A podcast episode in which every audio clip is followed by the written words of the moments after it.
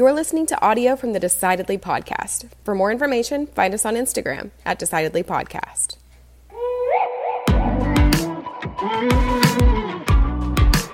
So hire Santa, very interesting business. I really couldn't believe that it was an actual business when I heard about it. Um, I told Mitch that, so this is not me talking behind his back. But hire Santa is imagine you've got a Christmas party, you want to have Santa show up, and you know allow the kids to take pictures and give him their Christmas list at the party. Where are you gonna go? Where are you gonna go to find Santa? They connect you with Santa, and they make sure you're getting the Tim Allen Santa not the Billy Bob Thornton Santa showing up at your party. I, I think it's it's good business. Apparently, I mean it's good apparently, enough to uh, good sell enough, on Shark Tank. Good and, enough to uh, get a deal on Shark Tank. Partnered up with Barbara Corcoran, so he talked to us about what happens before the show and all the preparation, what happened on the show, and all the decisions that he made, and how he was able to strike a deal, and what happened afterward. Listen up. So I've heard a little bit about your story in in Hire Hire Santa, tell me about how that came up because that's not something you sat around at eight years old thinking about either. Um, During 2008, 9, 10, we were, um, if you remember back in that time, that was the financial crisis. And at that time, the number of bankruptcies really increased dramatically. Consumer bankruptcies uh, dramatically increased. Um, anyway, we had uh, some really nice Christmas parties. Where we would get everybody together and sort of celebrate all the hard work uh, that we have, were had done. And my uh, executive assistant actually asked me to uh, dress up as Santa, and I did not look like Santa. I, you know, I look less like Santa then than I do now. And you, uh, you don't have a long gray beard. Yes, that's right. And anyway, but I had a, had a ton of fun. Handed out Christmas bonuses, gifts, and and just whatever. Um, my uh, partner Doug, um, I think the first year he dressed up as an elf, uh, the second year he dressed up as a reindeer. That was a lot of fun. And anyway, but I really had a good time with it. And my kids were young at the time, and my daughters, my my wife had a cookie decorating party where she'd invite a bunch of, of her other children, other children over, and decorate cookies and just have a good Christmas party. And so I dress up as this terrible looking Santa and went went and was Santa to not only my children but all these other children. It was just a magical experience um, that the children um, really just radiated sort of the love and joy of Christmas. And so I was really hooked on it. And then uh, the next year, I had some friends ask me to appear for their children, and some pictures got out from that. And um, and somebody asked me to do it for somebody I didn't even know and then they asked to pay me. Um, I was like, oh, people pay people to to help spread the love and joy of Christmas. I'm in, and uh, I'm an all in type of person. And though again, you can't sort of tell from the way I look today or the way I look, but um, my version of Santa is um, I do a pretty good version of Santa. Uh, think Tim Allen, uh, glue on theatrical beard. I mean, it's not your um, normal version of Santa. And so, um, and then because I have an internet marketing background, um, you know, sort of my book of business dramatically increased over, you know, over just a, a very short amount of time. And from there, it was uh, let's buy a, a, better domain than the one I currently have for Dallas Fort Worth. And so I bought Hire Santa and some other domains and sort of off to the races from there. So, um, yeah, so how do you how do you decide to take that business, which which seems like it's a it's a localized business. I mean, I, I, would think most people think about that and they would go, well, you know, I'll do this for a few of my friends and maybe there's a few businesses here or there in, in town. Deciding to take that nationwide or outside of your geographic region, especially then, um, how do you decide to do that? Because that that seems like a big undertaking.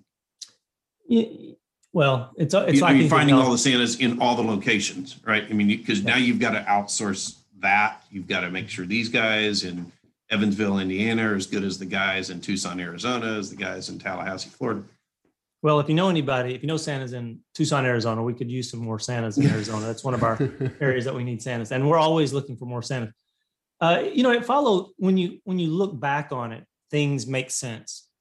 When you're in the moment of making a decision or deciding to do something as an entrepreneur, many times the um, it may not seem as clear that what what's happening, but when you look back on it and you have some perspective of it, it seems things seem to make more sense. And even with my own site, Santa Allen, we're generating i'm generating leads of people who are wanting santa allen to come up here in houston and in chicago and illinois and where wherever. And so it was really natural for me to think well we've I, have sort of done this before. If i create a national brand i may i'll be able to generate more leads and then also be able to find somebody to uh, fulfill uh, those leads so it wasn't wasn't this big leap or something that I, I hadn't done before it really seemed very natural because i'd done it before in the the legal lead gen space. Probably an, an, easier move for you than it would be for somebody else who just decided to just get into the Santa business, for example. Right? That's right. Tell me about the the move then to to get it on to Shark Tank, because because that's a that's a big leap going from hey I've got a business to I'm taking this business, you know, outside my geographic area to now I'm going to take this business on a TV show that I think at the time had been on for 10 years or something, hasn't it? Yeah. So the I, have been on twice, both in the 10th season and the 11th, and uh, 2021 is the or the 2020 2021 season is the 12th season. The you know that that's a um, EO entrepreneurs organization really helped me. My forum uh, really helped me to understand that Hire Santa was a good business and a, I'll, I'll use in quotes, a serious business. Uh, when you when you talk about Hire Santa, uh, it brings a smile to people's face, but it was also a business that I it, it not embarrassed about, but um, you know, it, it's not a business that people um, and I'll put it serious business people might consider an interesting business, but it's a fabulous business in, in lots of different ways. Um, and so my forum really got me to understand that uh, what a good business it was. It's got good margins, um, and and uh, though it's seasonal, there's some seasonal aspects of it, uh, and so the work varies across the what year. Did they, what did they tell you that made you feel like it was a it is a legitimate business? But what did yeah. they tell you that convinced you of that? Well, you know, it. it and why, and why did was, you feel like that originally? Yeah. It's just you know, it's it's it's a um, right. I'm dressing up as Santa Claus yeah you know and so there you go everybody everybody here was laughing about that so so you, you wait a minute you admit that it's somebody dressing up as santa claus so this is bullshit this isn't the real santa well when, when i'm dressing up as santa that's right when i'm dressing up as santa i'm not the real santa so we do have oh, the real santa a, we do have it. Scam. We, this yeah. is a scam. No, we do employ the real santa. got the real sit on a throne of lies. Yeah so you know and it's just uh, um, because it's a, a, a, fun business that um, and a seasonal business really at the time it was very seasonal. Um, that it just didn't seem like a business that you could have what do you mean at the time uh, this is back in 20 when this is happening or I'm, I'm, when, when, I'm sort of getting over the fact that it's not a that it's or that it um, sure. that it's a, a How, business. No, Sanger, you're you're saying that it, it still seems like a seasonal business well, we didn't add Christmases. well, I'll get to that in a second. Okay. Uh, so I had it. Well, you know, I'll, I'll divert to that because Mark Cuban, um, they they edited this out. I, I, was on Shark Tank for about forty five or fifty minutes, and they edited it down to about eight. Uh, so they left out lots of good stuff on Shark Tank. One of the things that, and I had prepared for virtually every question that I that you could conceivably ask and every negotiating point. point, and uh, I think it was Lori went out first, and she said that it was a seasonal business.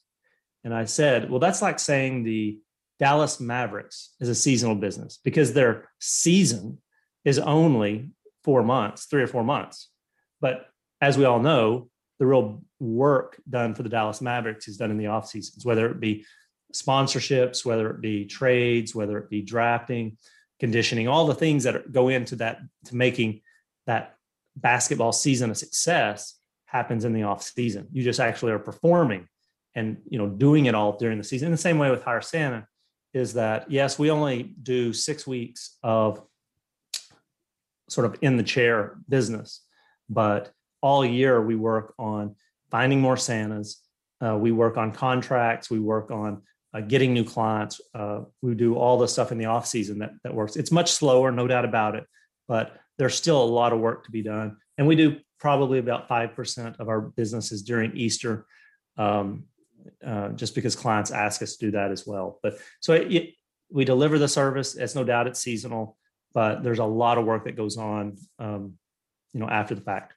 So, but back to the um, thing about you know EO, uh, but you know, just really looking once 2011 or 12 um, and 13 when I'm starting to make money or make decent money in in hire Santa, you know, the the my forum just was able to really sort of reflect the fact that you know I've got a growing business, it makes money, and um, you know I should really be proud of that and sort of own it. And it just hit me in 2018 uh, in January of 2018. Um, I think it's 2018 that um, this is a great business for uh, actually 2019. Uh, this is a great business for Shark Tank because when you watch Shark Tank, it's all about entertainment. My lead rival, even though it was a much bigger company, and it's a great, it was a great business. Uh, you go out there, that's not a Shark Tank business. No one cares that I'm making attorneys money, making them wealthy. But I could even, even in the the pitch to um, the walk on pitch audition, and I was already, I'm able to to tell them, imagine 20 Santas walking out onto the set, um, and you know that's just visually appealing. And I, it just felt like this would be a great pitch on shark tank. And you know everybody that um, as i worked my way through the audition process uh, i was able to articulate that vision pretty effectively. Yeah it doesn't sound i mean i think what you said about it being not a seasonal business because you've got to work all year round that's probably true with with any business that is successful and scalable right? If you if you clean pools and you're a pool cleaning guy, you have a seasonal business. Uh, if you own a business that cleans pools, you're not a seasonal business anymore. Right. If you right. the difference right. is you just figured for, for out the Santas, it's seasonal. For you, it's year round. Right. Yeah. If you if you, if it was still just Mitch dressing up like Santa, that's definitely seasonal. you start getting more and more people. Yeah, it's not seasonal anymore. Yeah. Yeah. I mean, I, I definitely agree with that. And, um, you know, what we found in this last, in the last year in particular, well, I mean, last year, COVID uh, in 2020 was an entirely different year than even previous years. But, uh, and so we really had to pivot uh, this how, last How did year. you guys deal with that? Because that had to have been a hit for the business. Uh, you're not going to have kids sitting on Santa's lap, for example. Yeah. So in March or April of 2020, I really thought late late March, early April, and into May, I thought our business was going to be down about ninety percent. I thought it was it was just going to be zero. Um, but uh, even back in February, we were already working on uh, virtual visits with Santa because there's been some companies out there who have done similar to what we're doing today, um, Zoom style visits with Santa uh, that have been decently effective. And so we were building our own proprietary uh, platform to do virtual visits with Santa and already sort of started that process. So we really ramped that up, poured a ton of money into doing virtual visits. And we thought that it was going to be just monstrous. And at the same time, we were working in parallel with our big retail partners uh, that use Santa to help associate their brands with Christmas and to drive traffic to their locations. And we're working on what we called Safe Santa. Like, how do we still have Santa in the location, how do we give many of the same aspects of it, but without having, uh, without sitting on Santa's knee? And so we worked with a manufacturer actually in Arlington, Texas, um, and we created these six by six acrylic shields on a base, mailed them out all over, uh, shipped them out all over North America. And so you were still able to visit with Santa, but it was behind a, you know, an acrylic shield. And that really, it ended up that we were able to save 90 or 95% of our retail business uh, by using Safe Santa. And then we were able to do our own virtual visits. And then we staffed many other clients' uh, virtual visits with Santa. And ended, so ended up 2020 ended up being um, a remarkably good year, all things considered. it's interesting to me because when you talk about the Shark Tank uh, appearances, because you're you're right. Not that many businesses. I could have a successful business, but it may not be anything that Shark Tank cares about. You know, if it's not interesting, right? Uh, so you you decide to ha, tell me about that process. I mean, how do you contact Shark Tank? How do they reply to you? Mm-hmm. Uh, you know, so yeah, so uh, approximately forty thousand people apply to be on Shark Tank every single season. Um, a thousand get pushed through to the sort of second round where you do um, submit a video, or this is a typical year, submit a, a 10 minute video. And of those, about 200 then get pushed through to the next step, uh, which is uh, the path to be filmed. And 150 to 200 get filmed every single year. About 100 then make it onto the camera. So it's a very selective process, uh, but anybody can do it. And so I, I did, I was no one special. I just followed the rules, which was when I decided to, to do it, I looked online and it just so happened uh, the next week in Dallas, Texas, uh, they had um, open auditioning, and they had this. Um, traditionally, they've had this in a number of states with a small business expo. You go and you stand in line with four or five hundred other people, um, or more, and um, fill out a bunch of paperwork, and you just wait in line all day, and then do a short one-minute pitch to an associate casting director um, and every and so I just went and did that and waited around all day. Uh, they kept on saying, um, "Don't call us. If we're interested, we'll call you. Most likely, we will not call you. And if we do, it's going to be in a couple of months. But don't call us. We'll call you if we're interested." And so I, I I pretty much had the same pitch that I did on on camera. I had already worked on it and sort of did that same pitch. And uh, talked about how imagine 20 Santas coming out, handing us, you know, putting a Santa hat on Mark Cuban and and Mr. Wonderful, and then you know go into this pitch about hire Santa and delivering the love and joy of Christmas to millions of people every year. And I really got the guy engaged. I felt like I crushed it with the announcer, uh, with the little um, assistant casting director. But again, they said, "Don't call us. We'll call you." And might be a month, but don't call us. And in a week, I got a call from actually the same guy that said, We're interested, put together a 10 minute video. And so I got a bunch of Santas into my office and um, sort of ran through um, a pitch as well as sort of interacting with some Santas. Uh, and uh, then talked about me as an entrepreneur, as a person, the business. They gave you some talking points to do it um, and submitted that to them. And again, they said the same thing. They said, don't call us. Uh, we'll call you, but don't expect to hear from us because you know it's 10% of the, the businesses or 20% of the businesses at this point only make it to the next round. And then, um, you know, again, it wasn't the three months that they said, it was literally a week. They called me and they assigned me two, they call producers. And those two producers uh, then met with me every week uh, until I went to uh, LA to pr- present. And then what they're working on is the your pitch and the set. And what people maybe not realize is besides your airfare and your hotel, every one person who's been on, on Shark Tank is responsible for a hundred percent of everything else. They don't pay you to be on. They don't do anything. The set, getting it there, shipping it there, setting it up, and not setting it up, but uh, getting it there. Um, you're a hundred percent responsible for that. If you spent ten thousand dollars or you spent a hundred dollars, uh, that all comes out of your pocket. And so um, that was that's really the process. And another thing about that. It, so I, I figured the show built the sets. No, you know, or put them yeah. together. I mean, with people's instruction. Wow. So you, all you of the business owners come up with that and build that, or pay for it, have it built themselves. That's right. It, you know, you have to get approval for it, and sure. you know, there's a lot of things that go into that approval process. Uh, but um, and but you have to put it all together yourself. I mean, not put it together. You have to gather it all, ship it out there, and then they actually will. Once it's shipped there, they'll set it up and and. Well, it makes sense that they. It makes sense that they coach you on it because I've always thought they kind of all sound the same. The pitches, as far as like the they're all- tone, yeah. yeah, you know, they no one comes in there and is boring. No one comes in there. Okay, so uh, I have this business. All right, so here's what we do. Okay, all right, we have. Sanger, of that's a good point.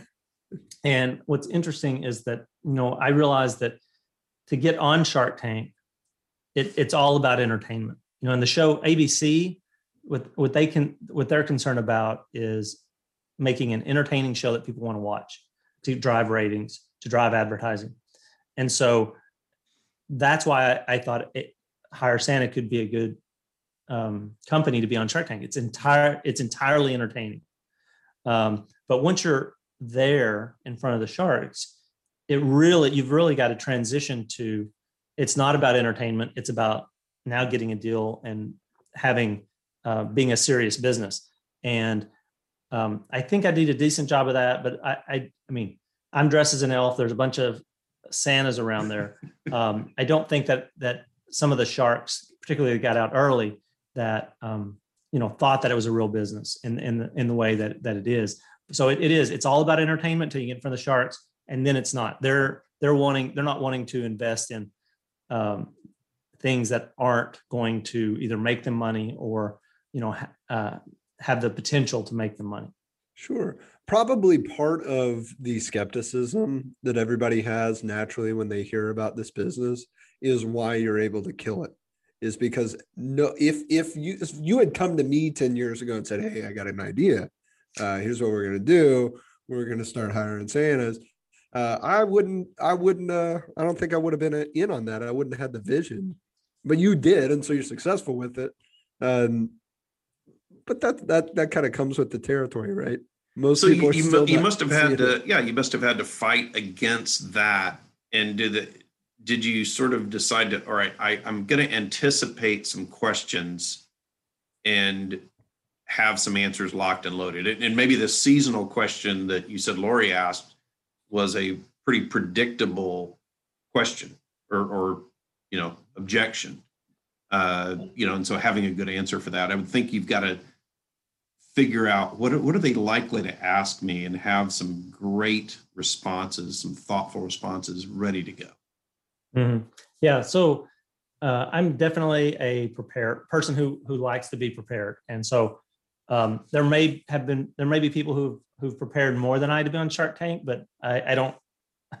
I would put my preparation against anybody's. I mean, literally watched every episode, uh, wrote down virtually every type of question, every question, sort of categorized them into what was going on, uh, what they were asking, and then put them into categories about the types of questions that, that, that were going to be asked, uh, and then came up with good answers for each of them so that I wasn't stumbling over them and, and made them my own so that then it's not that I'm memorizing them, but I have, um, uh, I'm anticipating what they're going to ask and have good answers to them so I don't seem like I'm stumbling over them. And then I came up with, uh, I think I had five questions that um, I thought they were going to ask and were going to be hard, hard for me to answer.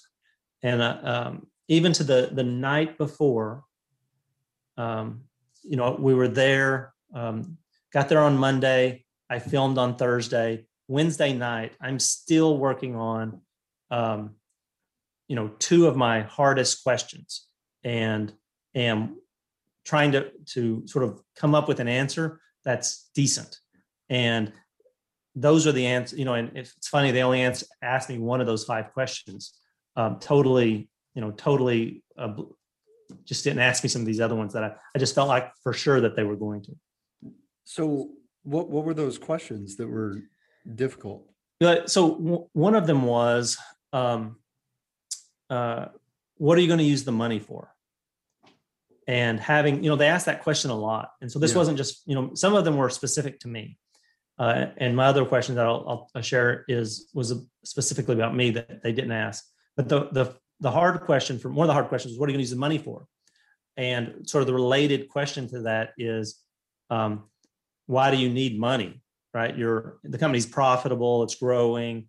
Um, you don't need money. You They've. You always got a raised eyebrow when they say that too. What do you- Yeah. Why you need this money? yeah. Like, what are you going to use the money for? Yeah. It's one of the standard questions: is what are you going to use the money for? And so, um, anyway, and I came up with the answer, and they actually aired it, which is, you know, I wear a lot of hats here at Hire Santa, and um, trying to uh, get rid of, get some things off my plate so I can focus on um, the the important things. But the other one was, um, um, you're a, I'm a serial entrepreneur, and at the time I had, um, I think five or six operating businesses uh, going. I hadn't really cleared up. Um, I hadn't cleared up uh, some partners. I, I worked really hard and bought out and traded some businesses uh, right after I appeared, uh, right after I filmed on Shark Tank. But I was working on that at the time. But I, owned, I was operating a bunch of businesses, and so uh, you know, are you going to spend? You know, I'm investing in Hire Santa, and you're not going to. You're going to be working, you know, in a different company. How's that going to work? And so I, they didn't. Um, I, I, maybe it's because we were earning money at the time, and it looked like we are that, but they didn't bring up. They didn't really talk about that. I have other companies, and um, how am I going to divide my time up among these companies? And so I really that was probably the hardest question that they. Uh, and luckily they didn't ask it. So But the the question about money that seems like a really tough decision about how to use it because sometimes I've seen them. They say, "Hey, what are you going to use this money for?" And they go, "Ah, "I'm going to pay off the other investors." And they're like, "What the?" Yep. Well, They then no. you know, there's always there. There are some really bad decisions that people have made with how they're going to use the money. What what were the options that you had? Yeah. So for us, uh, it really wasn't. I didn't need the money to stay in business. If you go back and watch the early Shark Tank um, mo- uh, shows, uh, many of these companies are about to go out of business, Yeah, and it's like they're not they're not going to stay afloat for another year without an, an injection of, of Shark Tank money. Uh, more recently, those that doesn't seem to be the case, and so uh, for us, it was you know it's nice to have some extra money in the bank but it, this isn't going to decide whether or not we have a good year or not. And so that was why this question was hard for me is um, how are we going to use this money to make the business bigger and better than what it currently is and so the answer then that i talked about was just making sure we had good people and so that year we actually um, up until that point most of our uh, employees were seasonal, not just the Santas, but the people in the office. And so we had actually that year um, brought on two people and to um, help with the growth that we were having even that year. So we, that year we were really in the midst of of growing pretty substantially, and so we had that money. Um, right, that's what I was uh, telling them that we are using that money to help us uh, fund the growth and, and marketing and operations that we have. Sure. So other than other than those questions, I, I would imagine that another big piece of being successful on the show is obviously you're trying to get a deal. Some people go in there, they just try to get the fame for a little bit and they ride out there and they're like so obstinate, obviously not trying to get a deal.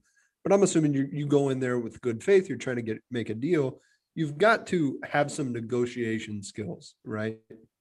And some of these people, I mean, obviously these sharks are very, very skilled at negotiating. At, at the very least, they're experienced because they've done a hundred of these episodes, right? They've had thousands of business negotiations. Most entrepreneurs are going in there, they've maybe never sold a business ever. So, how much, how, how difficult was that? How, how much preparation do you do? How much studying of negotiations do you do? That's a really good, really good question. And um, I spent a third of the time that I was uh, preparing was probably about negotiating about what I wanted because I wanted a deal. Um, I didn't, I didn't, re- I had a little bit of caring who the deal was with, but I wanted a deal um, for a variety of reasons. One is just the experience of getting a deal with a shark, uh, interacting with them, uh, a different network. Um, but I, I really went in there to get a deal. Um, setting and so in the preparation, one of the I think one of the hardest things that, um, and I've coached several people who've gotten onto Shark Tank um, since then. I think the hardest thing to do, and the thing that I mulled over the most, was what is the offer that I'm going to put out there? And then also, what is the one, what are, uh, what am I going to say I want? And what will I accept? Right. You know, and something in between. And because you want to go out there and you want to have a reasonable evaluation so that the entire conversation is not about your evaluation is crazy. You want to go out there and, and have something that's at least in the realm of, of reasonable. And so that then you can negotiate against. And then you also want to sort of set your, or I wanted to set a boundary about this is what I wanted to do. And so, I, you know, in terms, how, how did you decide on valuations for uh, that, that you would start with? Was it uh, Yep. formulaic and, and how did you? so you, I thought work that uh, uh, at the time um we had contracts for that year, and I knew what we were going to make. I had a really good idea about what we were going to make that year, and so my, um, which was about uh, three times what we were uh, in terms of revenue, three or four four times revenue, three times profit at least what we made the year before, and so uh, I really used uh, five times profit for what that was going to be, which is an entirely reasonable sure. uh, metric to use. And so that's how I came up with. And now it wasn't wasn't based on last year's; it was based on projected, but it was already in the books. right. Uh, it, we just had to execute. Um, so that that was the hardest thing to do is coming up with something that's reasonable to begin with. But in terms of uh, Sanger, back to your question, um, you know, um, uh, there's a, a professor out of the University of Chicago, uh, Medvec, Medvec, um, that is a, to- teaches on negotiating. It's really good.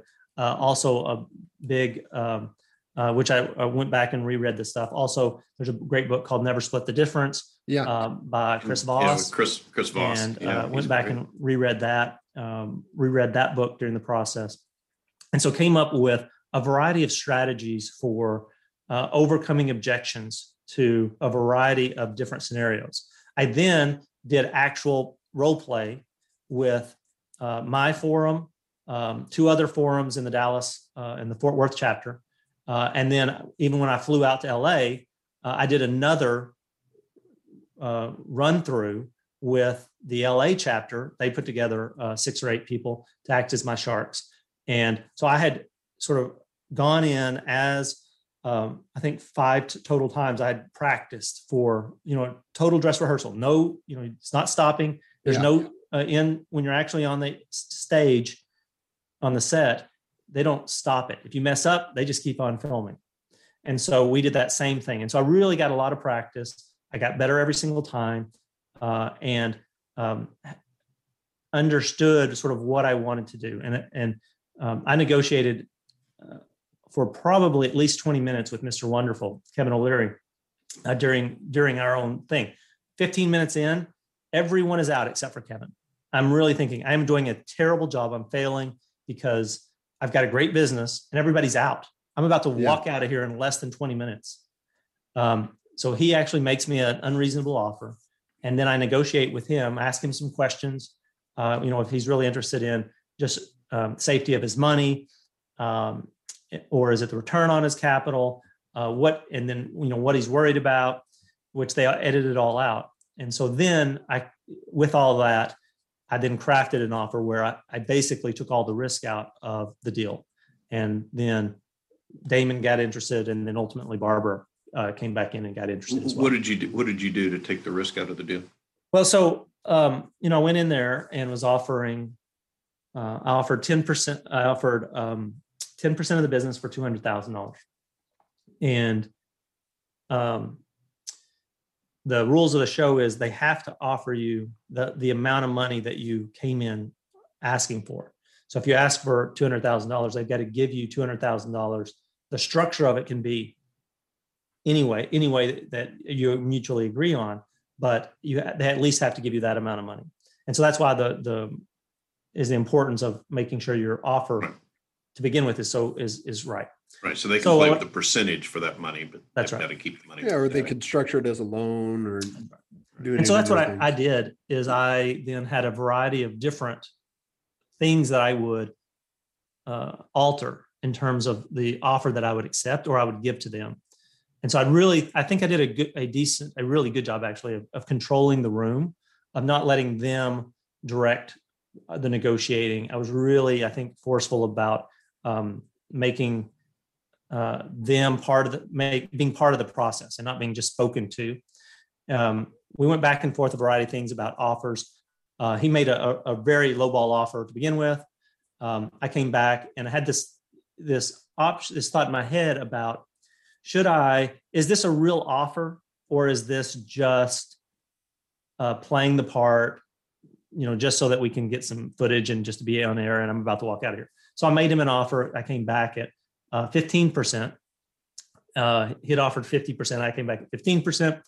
Um, they didn't agree. Uh, we went. I went into some sort of a Q and A with him, and then I realized that you know what I'm gonna I'm going to just take the risk out by uh, uh, using the number he said 50% uh, until he gets his money back. And then you know if I can show that they can get the money back in a year or two or something very very soon, then the the, the amount of risk is is very very low um, to them. So I made the offer of um, uh, the two hundred thousand uh, dollars, but I pay it back. They get fifty percent of the profits until they get their money paid back. Uh, but then after that, uh, they only get the ten percent that I'd offer to begin with, because really it wasn't about the money. I didn't need the money to go in. Um, this was this was my way of almost saying that if a shark would come to me today and say, "Hey, Mitchell, um, just give me 10% of your business. If Mark Cuban came to me today and said, Hey, Mitchell, I made a mistake. I really want to be part of Hire Santa. You're doing great things. Um, just give me 10% and I'll promote it on my social media and I'll I'll help you out. You talk with me. You know what? I'd probably say okay. Right. Because they're at the value of that mentorship and the value of, of their social media I think is very important. So in essence, that's what I did with the, the offer is saying, you know, I'll pay your money back super quick, like 50, 50 partners. Uh, then once you get your money back, uh, you're back down to that 10%. So I said that to, uh, to um, I said that to Kevin. Um, he said it, and then it's like, oh, I really like that offer, but I want 20%. So I repeated about, I said, this is what you're wanting. And then Daymond came in and said, I'll take 10%. I'm like, all right, great. Now we're talking. We got, I've got two people. I can uh, use them against each other.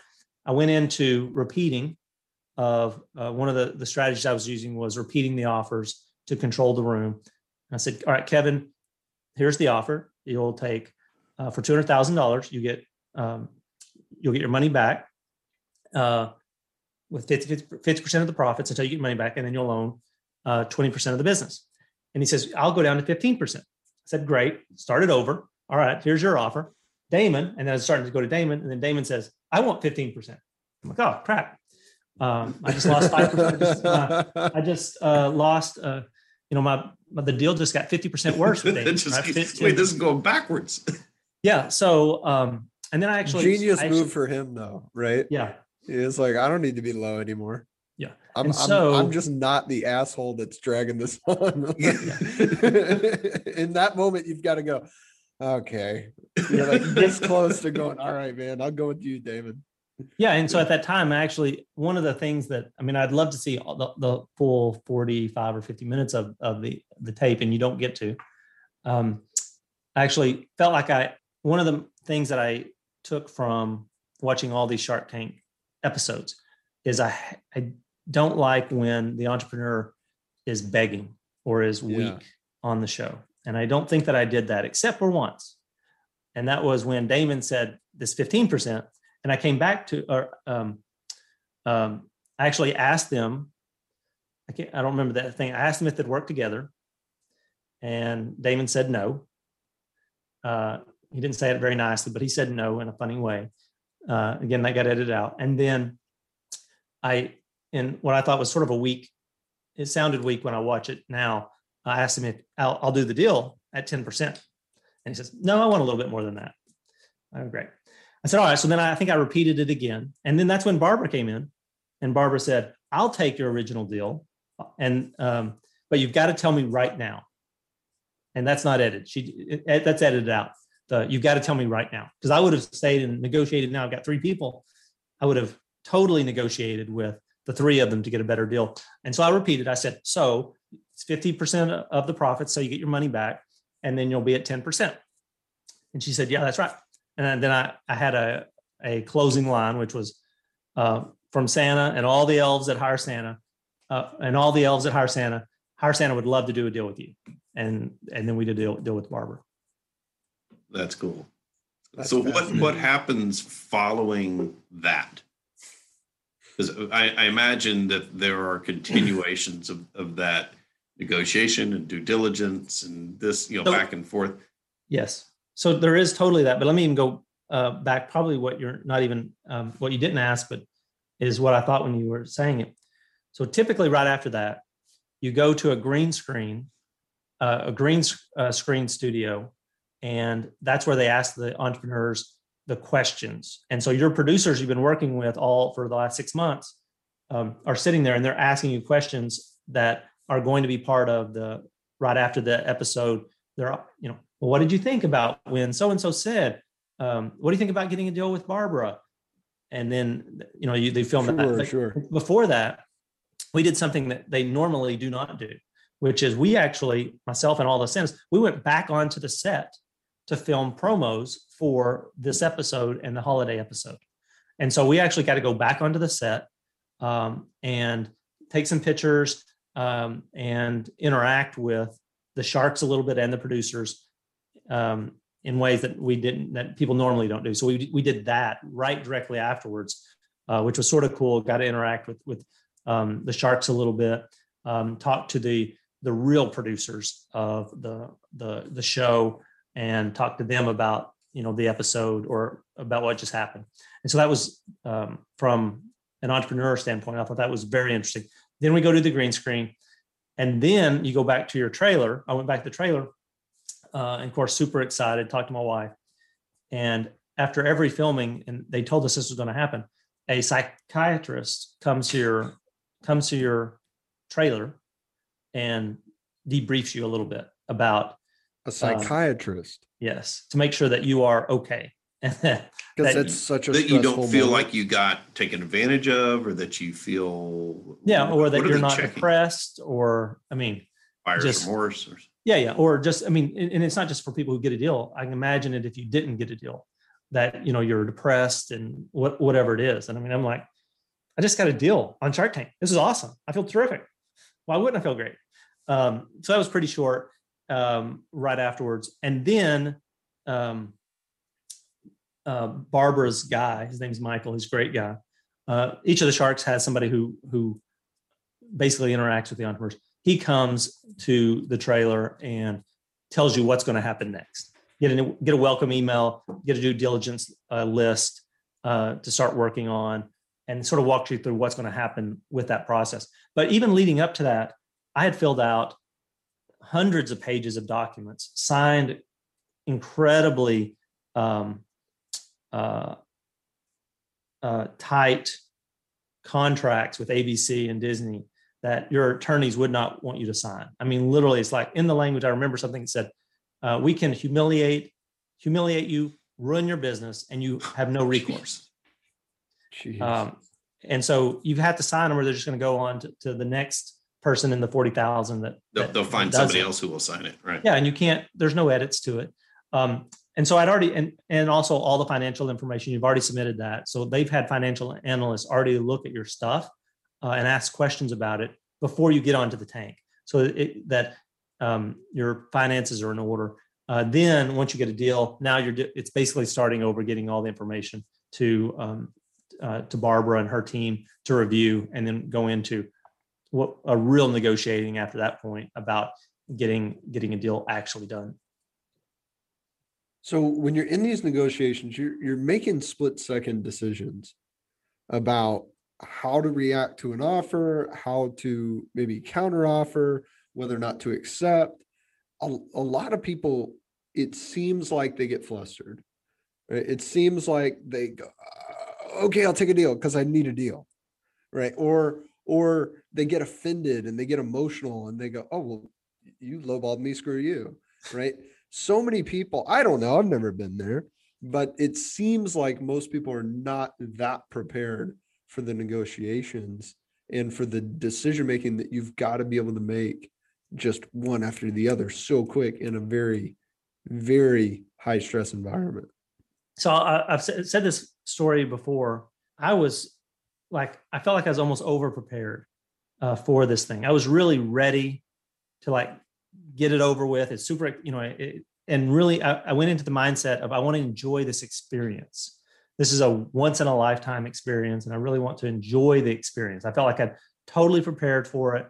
Um, I was not nervous about it. You know, as being an entrepreneur and and having a variety of experiences beforehand, I, I probably was better, just had a better set of life experiences to be before it. But the day of the shoot, I had uh, several people asked me if I was nervous. Now, maybe I was appeared that I was nervous, but I remember um, uh, the you know that people are asking, "Are you nervous?" And I just thought that's a really terrible thing to be asking. Yeah, somebody. not helpful at all. Yeah, uh, but it, it, didn't bother me because I, I was right. I, I, I, actually found it sort of funny. But you're standing in front of these doors about to go open, and there's a guy to to my left who is sort of you know he's got an earpiece and he's you know he'll say I'm going to count you down, and then uh, when the doors open, just go through.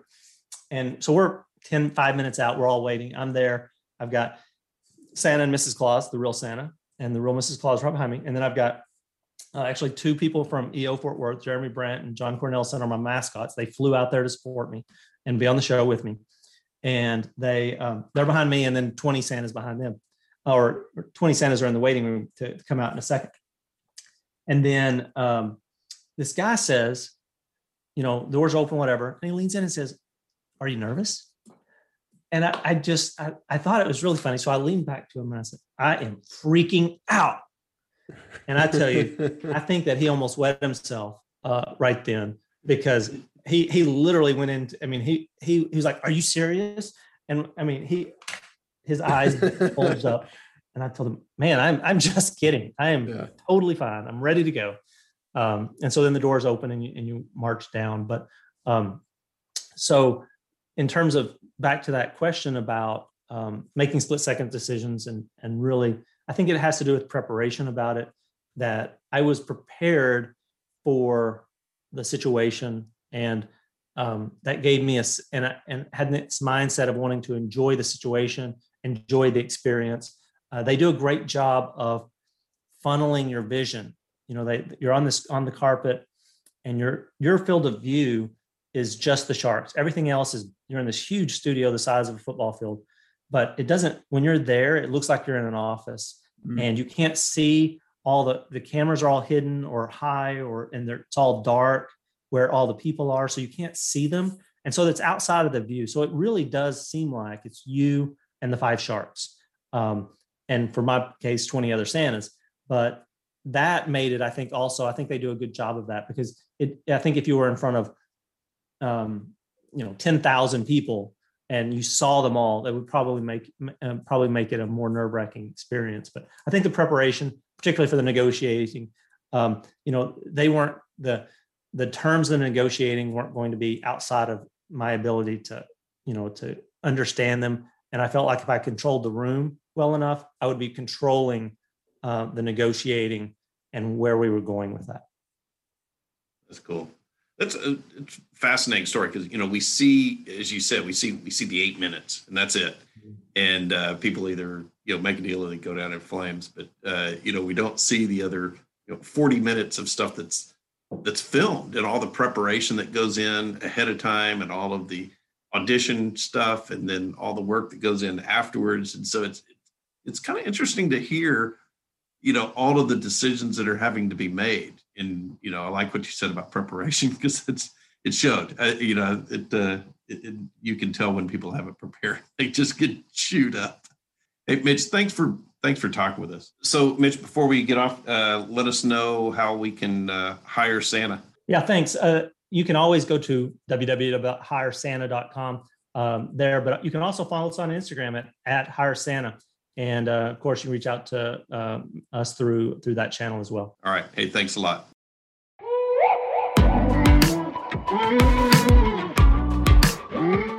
Thanks for listening to this episode of Decidedly. I hope you enjoyed our conversation with Mitch and learned a thing or two. I know I definitely did. If you did, give us a five star review on iTunes. It helps us out and it helps people find the show and defeat bad decision making in their own lives. If you didn't like the show, well, a lump of coal is coming in your stocking this year because uh, we're kind of close with Santa now. Check us out on decidedlymoney.com, Facebook, Instagram. Merry Christmas, you filthy animals. Insights, advice, and comments provided by Sean Smith, Sanger Smith, and speakers identified as part of the Decidedly podcast should not be considered recommendations. Speakers who are not identified as members of Decidedly are expressing their own opinion, and their statements should not be construed as reflecting the views of the Decidedly team. This podcast is produced solely for informational purposes, not personalized advice.